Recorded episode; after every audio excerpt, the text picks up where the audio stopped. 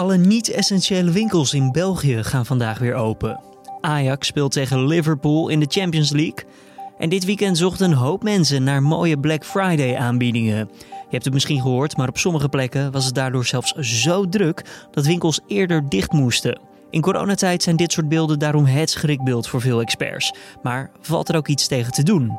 Dit wordt het nieuws. Eh, je kunt heel veel doen, ook eh, met betrekking tot groepsvorming. Dat kun je juridisch allemaal bepalen en dan, uh, ja, juridisch moeten mensen zich er ook aan houden en doen ze dat niet. Dan is er sprake van een overtreding, kun je een boete uitschrijven. Maar met zoveel mensen uh, boetes uitschrijven, ja, dat is niet, uh, niet de oplossing, denk ik. Alvast een klein voorproefje van het gesprek met hoogleraar bestuursrecht Herman Breuring van de Rijksuniversiteit Groningen. Over drukke winkelstraten en of bestuurders hier iets tegen kunnen doen. Nou, dat hoor je zo. Eerst kort het andere belangrijke nieuws van nu.nl. Mijn naam is Julian Dom. Het is vandaag dinsdag 1 december. Joe Biden is officieel tot winnaar uitgeroepen in de staten Arizona en Wisconsin. Het waren de laatste cruciale staten die de uitslag nog niet hadden vastgelegd. De huidige president van Amerika, Donald Trump, was het niet eens met de uitslag en vroeg daarom een hertelling aan in Wisconsin. En dat blijkt niet te hebben geholpen. Biden heeft namelijk nog 132 stemmen extra erbij gekregen. De president-elect heeft daardoor in totaal 306 kiesmannen tegenover Trump, die op 232 blijft steken. Het Azerbeidzjaanse leger is het laatste betwiste gebied in de regio Nagorno-Karabakh binnengetrokken. Het gebied moest teruggegeven worden door Armenië vanwege het afgesproken staakt het vuren.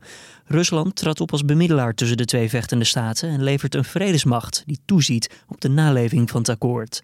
Eind september leidde het decennia lange conflict opnieuw op. De ontbossing in het Amazone-regenwoud in Brazilië is op zijn ergste punt in 12 jaar tijd. In het afgelopen jaar is ruim 11.000 vierkante kilometer ontbost. Dat is ongeveer zo groot als een derde van heel Nederland. Door het nieuwe record breekt Brazilië haar eigen klimaatbelofte om de ontbossing van het regenwoud te limiteren. Er volgt waarschijnlijk geen straf voor de Braziliaanse regering, maar milieuorganisaties zouden wel nadenken over potentiële rechtszaken. Mocht je naam naar voren komen in het bron- en contactonderzoek van de GGD, of heb je een waarschuwing gekregen via de Corona Melder app, dan kan je vanaf vandaag ook zonder klachten je laten testen op het coronavirus. Bovendien wordt de thuisquarantaineplicht verkort van 10 naar minimaal 5 dagen. Mensen die na een test niet besmet blijken te zijn met het coronavirus, hoeven niet meer in quarantaine en kunnen doorgaan met hun dagelijks leven, mits ze wel alert blijven op klachten. Dat de nieuwe maatregel nu pas wordt ingevoerd, heeft volgens het kabinet te maken met de vergrote testcapaciteit. Toch nog even die 20% korting scoren, ook al moet je door een drukke winkelstraat heen. Het is goed voor te stellen dat iemand in de auto stapt op zoek naar die ene perfecte Black Friday aanbieding. De oproep dat dit niet de tijd zou zijn voor funshoppen en zeker niet met je hele familie even de stad in, nou, die leek geen zoden aan de dijk te zetten. En dan vraag je je misschien af, dat hele koopverstijn is toch voorbij? Waar maak je je dan druk over? Nou, met Sinterklaas en kerst in het vooruitzicht kunnen we dit soort drukke tafereelen zomaar weer zien gebeuren. Zeker na het klagen door verschillende burgemeesters afgelopen weekend komt toch de vraag naar boven: valt er juridisch dan ook iets tegen te doen? Collega Carne van der Brink sprak daarover met hoogleraar bestuursrecht Herman Breuring van de Rijksuniversiteit Groningen. En vroeg me eerst eventjes hoe hij kijkt naar de beelden van afgelopen weekend. Ik verbaas mij altijd over uh, zoveel drukte, omdat ik er zelf niet zo van houd. Maar ja, je kunt het wel zien, uh, zien aankomen, want uh, er zijn gewoon veel mensen die er even op uit willen. En dan is het in de steden snel heel druk. En zeker in deze tijd met, met zo'n koopactie en ook straks de, de feestdagen, Sinterklaas inkoop en kerst. Dus het zal een aanhoudend probleem zijn. Ik denk dat we dat wel kunnen vaststellen. Want hadden de beleidsmakers zich daar volgens u dan op kunnen voorbereiden en het misschien ook wel kunnen voorkomen? Nou, voorkomen weet ik niet. Um, maar ik denk dat wel uh, een aantal uh, mensen het heeft zien, uh, zien aankomen. En dan, ja, dan zie je ook wel in de reacties dat men er wel een beetje van schrikt, maar ook weer niet zo heel erg. In Eindhoven, Rotterdam en Dordrecht gingen uiteindelijk de winkels eerder dicht vanwege de drukte. Was dat nog de enige optie die er was om het te controleren? Ja, ik probeer me ook steeds heel praktisch voor te stellen wat je eraan kunt doen. Hè? Want uh, kijk, juridisch zijn er wel allerlei mogelijkheden. En ook onder de nieuwe wettelijke regeling zijn er ook allerlei mogelijkheden. Dus ik denk niet dat het probleem een juridisch probleem is. Ik denk dat er juridisch en zeker ook straks van alles en nog wat mogelijk is. Je kunt winkels inderdaad sluiten. je kunt ook wel parkeerterreinen sluiten. Je kunt van alles en nog wat doen. Ehm, juridisch met, met verboden of geboden. En misschien ook wel met fysieke maatregelen. Maar ja, hoe ver ga je dan daarin? Welke keuzes maak je dan? En ook zo dat, ja, dat de problemen ook niet groter worden. Want ik stel me bijvoorbeeld voor, ehm, je, je gaat een, groepsverbod handhaven, de anderhalve meter handhaven. Maar hoe ga je dat nou in zo'n drukke koopgoot doen? Dat is ook eigenlijk onbegonnen werk, denk ik. Hè? Dan heb je daar een paar bollen staan en ja, dat werkt natuurlijk niet. Daar moet je heel reëel in wezen. En met straks bedoelt u dan denk ik de coronawet die vanaf 1 december ingaat. Uh, hoeveel rek zit er dan in de coronaregels om dit soort situaties tegen te gaan? Nou, je hebt uh, allerlei mogelijkheden, zoals die, die anderhalve meter handhaven. Uh, je kunt ook uh, winkels sluiten. je kunt heel veel doen ook met betrekking tot groepsvorming. Dat kun je juridisch allemaal bepalen. En dan, uh, ja, juridisch moeten mensen zich er ook aan houden. En doen ze dat niet, dan is er sprake van een overtreding, kun je een boete uitschrijven.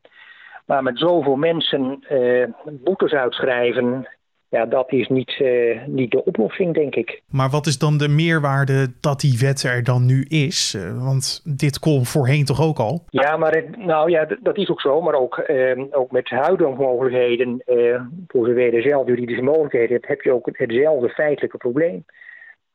ook onder de huidige mogelijkheden, of de mogelijkheden van, van, van gisteren en daarvoor, kun je het ook niet goed handhaven, denk ik. Je zult veel moeten doen met publieksvoorlichting, eh, met eh, ja, misschien sluiten, eh, de toegang naar de binnenstad lastiger maken. Daar kun je wat aan doen. Verkeersstromen, publieksmanagement, maar er zitten allemaal grenzen aan. Dus ik snap wel dat de, de bestuurders een beetje met uh, hun handen in het haar zitten. Het enige verschil is dat het nu dan op papier staat, zwart op wit? Uh, nou ja, er stond ook al veel op papier. Maar het belangrijkste verschil is dat uh, we tot dusverre, tot vandaag hebben gewerkt met noodverordeningen. Nou, daarvan zegt men, noodverordeningen die moeten een tijdelijk karakter hebben. Nou, deze problematiek die duurt al, al heel lang ja, daar is zo'n noodverordening niet geschikt voor. En dus heeft men gezegd, dan maken wij er wetgeving van. En dan is er een uh, wet publieke gezondheid. En daar komt dan een uh, extra hoofdstukje in.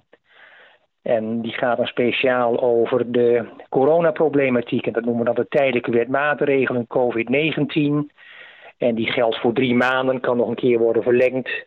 En nu vormt die wet de basis voor allerlei maatregelen die uh, nou ja, grotendeels ook al eerder genomen kunnen worden. Maar tot dusver lag dus het beleid uh, vooral bij de burgemeesters en de regiovoorzitters. En vanaf uh, vandaag ligt de nadruk op landelijk niveau bij de ministers. Dan iets anders. Uh, volgens de burgemeester van Rotterdam, Abu Taleb, zouden de veiligheidsregio's het kabinet hebben gevraagd om Black Friday te verbieden dit jaar. Uh, sidestep, het kabinet ontkent dit.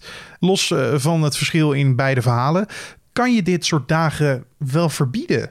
Nee, de, dit soort dagen zelf kun je niet verbieden. je kunt wel zeggen, nou ja, als dit Black Friday is, nou ja, we hebben ook gezien het was ook een hele lange vrijdag, hè, een hele week en ook weer een weekend erbij. Ja, je kunt voor zo'n periode uh, winkels gaan sluiten. Dat zou je wel kunnen doen.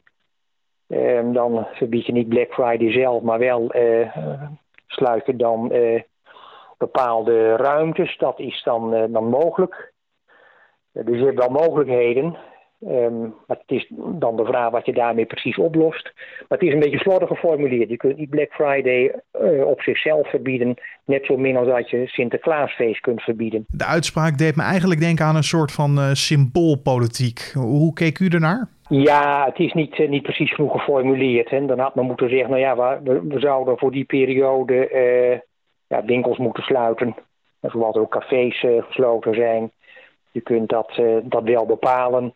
Maar ja, dan is al de vraag of dat ook een goede afweging is om allerlei economische redenen. Dus je kunt best wat doen juridisch, maar eh, dit was een beetje ongelukkig geformuleerd. U gaf het net zelf ook al aan. Het is natuurlijk super nadelig voor de lokale ondernemers als je winkels eerder gaat sluiten in uh, dit soort maanden. Um, is dit dan een duivels dilemma voor de lokale bestuurders? Ja, er is een duivels dilemma en eigenlijk geldt dat voor Um, voor veel meer um, maatregelen die ook zijn genomen. Ook uh, richting de horeca natuurlijk, dat is bekend. De restaurants die uh, gesloten zijn, cafés. Ja, het is steeds een afweging tussen volksgezondheid en, uh, en het bedrijfsleven. En met name bepaalde takken van het bedrijfsleven. Dat is en blijft steeds de centrale afweging. En dat is toch ook wel soms een duivels dilemma. Dat, dat is gewoon waar. En dat geldt ook voor, voor winkelsluiting daarmee de tijden uh, veranderen. En ja, dat scheelt aan mensen toch uh, waarschijnlijk in omzet. Die relatie is er uh, rechtstreeks, dat is helder. En is het dan volgens u van belang dat er nu echt plannen worden gemaakt voor wat te doen bij drukke situaties in steden, rond de winkelstraten? want het is de feestmaand, dus er gaan nog een hoop cadeaus gekocht worden. Nou, in principe, hè, nu um, de uh, wet wordt aangevuld en de ministers bevoegd zijn, is het ook zo dat één beleid het uitgangspunt is. Dat was met de noodverordeningen anders. Dat kan dan per uh, uh, regio, veiligheidsregio of per gemeente verschillen. Hoewel je in de praktijk zag dat die verordeningen allemaal enorm op elkaar leken. Maar nu is het zo dat het landelijk is geregeld wettelijk en ook in een uh, ministeriële regeling gebaseerd op uh, zeg maar de coronawet. Nou, dan is het dus een landelijke regeling. Maar vervolgens is het zo dat er wel weer regionaal en ook gemeentelijk een uitzondering kan worden gemaakt. Bovendien ook, ook, de minister zelf kan nog uh, uitzonderingen maken. Bijvoorbeeld zou hij kunnen zeggen, nou ja, bepaalde plattelandsgemeentes, daar is het nooit zo druk als in de Kalverstraat of in, in de Koopgoot in Rotterdam. Dus voor bepaalde plattelandsgemeenten maken gewoon een uitzondering. Juridisch is dat mogelijk. Want er zijn wel zorgen dat als je niet met een landelijk beleid komt, uh, bijvoorbeeld rond de kerstdagen en dat mensen massaal uh, kerstinkopen gaan doen, dat de ene stad wel kiest voor het eerder dicht doen van de winkels of uh, langer open laten en de ander niet. Dat je een soort waterbedeffect krijgt. Dat ja, die mensen dan naar die ene stad gaan waar dat niet dus geldt en je daar weer de drukte krijgt. Is dat iets waar u zich dan ook uh, ja, zorgen over maakt? Nou, in het algemeen is dat denk ik gewoon, gewoon juist. Hè? Zeker als het gaat om, vergelijkbare steden en de ene stad... Uh, geldt een sluiting en een andere stad niet, dan zullen uh, toch veel mensen zich gaan verplaatsen naar de stad waar meer mogelijk is. Ja, dat zal niet over de volle linie gelden, hè, want gemeentes verschillen soms behoorlijk van elkaar. Als je kijkt naar een, een gemeente de Hoge Land, in de kop van Groningen, ja, ik denk niet dat daar meteen heel veel mensen uit Amsterdam naartoe zullen gaan. Dus je zou het dat betreft best een beetje nog kunnen variëren. Maar ik ben het er volkomen mee eens. Je moet vooral één lijn trekken.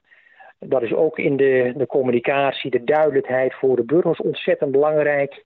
Want ook met de nieuwe wet zijn er wel allerlei uitzonderingen mogelijk. Maar als je daar niet heel terughoudend mee omspringt, uh, dan, dan krijg je ook heel veel verwarring.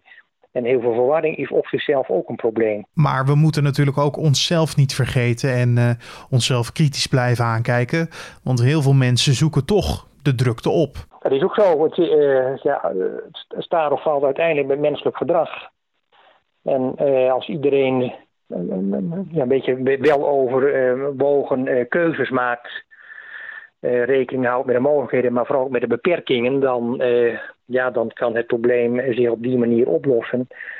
Maar dan zitten we ook wel een beetje bij wensdenken, want we weten allemaal hoe het in de praktijk in elkaar zit. Er zijn heel veel mensen die gewoon gezellig samen willen winkelen. Uh, in plaats van dat één persoon op stap gaat en de noodzakelijke boodschappen doet. Dus het, uh, we kunnen onszelf wel in de spiegel kijken, maar, en dat moeten we ook vooral doen. Maar ja, als ik bestuurder was, zou ik niet erop vertrouwen dat het daarmee goed komt. Je hoorde hoogleraar bestuursrecht Herman Breuring van de Rijksuniversiteit Groningen in gesprek met collega Carne van der Brink. En gisteravond bij het Veiligheidsberaad is er besloten om voorlopig nog geen landelijke maatregelen in te stellen tegen drukke winkelstraten. Volgens de voorzitter van het Veiligheidsberaad, Hubert Bruls, is de drukte het beste met lokaal maatwerk aan te pakken. Bruls benadrukte daarbij nogmaals om niet op drukke momenten inkopen te doen voor de feestdagen, maar spreidt het nou over de hele week. En hij hoopt dan ook dat mensen hier gehoor aan geven. Dan voordat we naar de nieuwsagenda van vandaag gaan, eerst eventjes over gistermiddag. In de podcast uh, had ik het toen over de mondkapjesplicht met onze factchecker Shannon Bakker. En ik deed vervolgens nog eventjes een oproep voor brildragers. Hoe voorkom je namelijk dat je bril beslaat tijdens het dragen van dat nu inmiddels verplichte mondkapje? Nou, er is gemaild. Hella bijvoorbeeld, die zegt: uh, Ja, ik ben dokter in opleiding en ik moet regelmatig mee naar de operatiekamer, waar ook mondkapjes gedragen moeten worden. Wat nou goed werkt tegen het beslaan, schrijft Hella, is op je neus een klein tapeje plakken. We doen dit wel met speciaal tape voor de huid. Als je bril er dan overheen zet, beslaat deze niet meer. Handig voor als je naar het museum gaat en hem langer op moet houden. Dankjewel Hella. En uh, Peter die heeft ook een mail gestuurd met dezelfde tip. En die voegt toe, nou, als je nou niet dat speciale tape hebt, draag dan sowieso op masker niet hoog. En een plakbandje net onder je oog is zeer onplezierig bij het verwijderen. De huid is daar namelijk dun en kwetsbaar.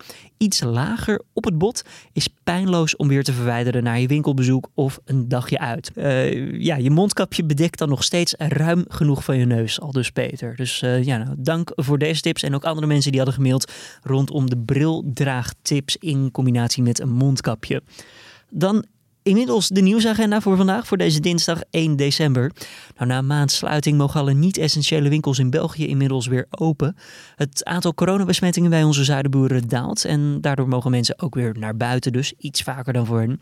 Overigens lieten sommige Belgen zich al niet tegenhouden door de regels in eigen land. Die kwamen namelijk ondanks het eigen negatieve reisadvies afgelopen maand gewoon in Nederland shoppen.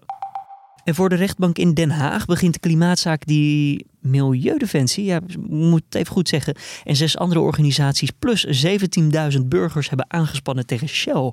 Ze eisen dat Shell zijn CO2-uitstoot drastisch vermindert. Over tien jaar moet de uitstoot van broeikasgassen, die aan Shell is toe te rekenen, met 45% zijn afgenomen. Want dat is in lijn met het klimaatakkoord van Parijs. Zo betogen althans de eisers. En voetbal. Vanavond speelt Ajax in de Champions League tegen Liverpool. De Amsterdammers begonnen de groepswedstrijden met een nederlaag tegen de Engelse ploeg. Het werd toen 0-1 in de Johan Cruijff Arena. Liverpool die gaat inmiddels aan kop in groep D met 9 punten uit 4 wedstrijden. Ajax en Atalanta hebben beide 7 punten. Hekkensluiter FC Midtjylland heeft nog geen enkel punt weten te behalen. Dan weer. Vandaag trekken een aantal buien over het land, lokaal met wat hagel. In de middag wordt het geleidelijk wat droger en is er ruimte voor de zon. Het wordt zo'n 7 tot 10 graden. Vanavond droogt het vervolgens iets op en het blijft wel gewoon bewolkt. Dit was dan de Dit Wordt Het Nieuws ochtendpodcast van deze dinsdag 1 december. Tips of feedback zijn altijd welkom. Stuur het eventjes toe naar podcast.nu.nl. Mijn naam is Julian Dom. Vanmiddag is Carne van der Brinken hier met de middageditie van deze podcast. En ik spreek je morgenochtend weer. Tot dan.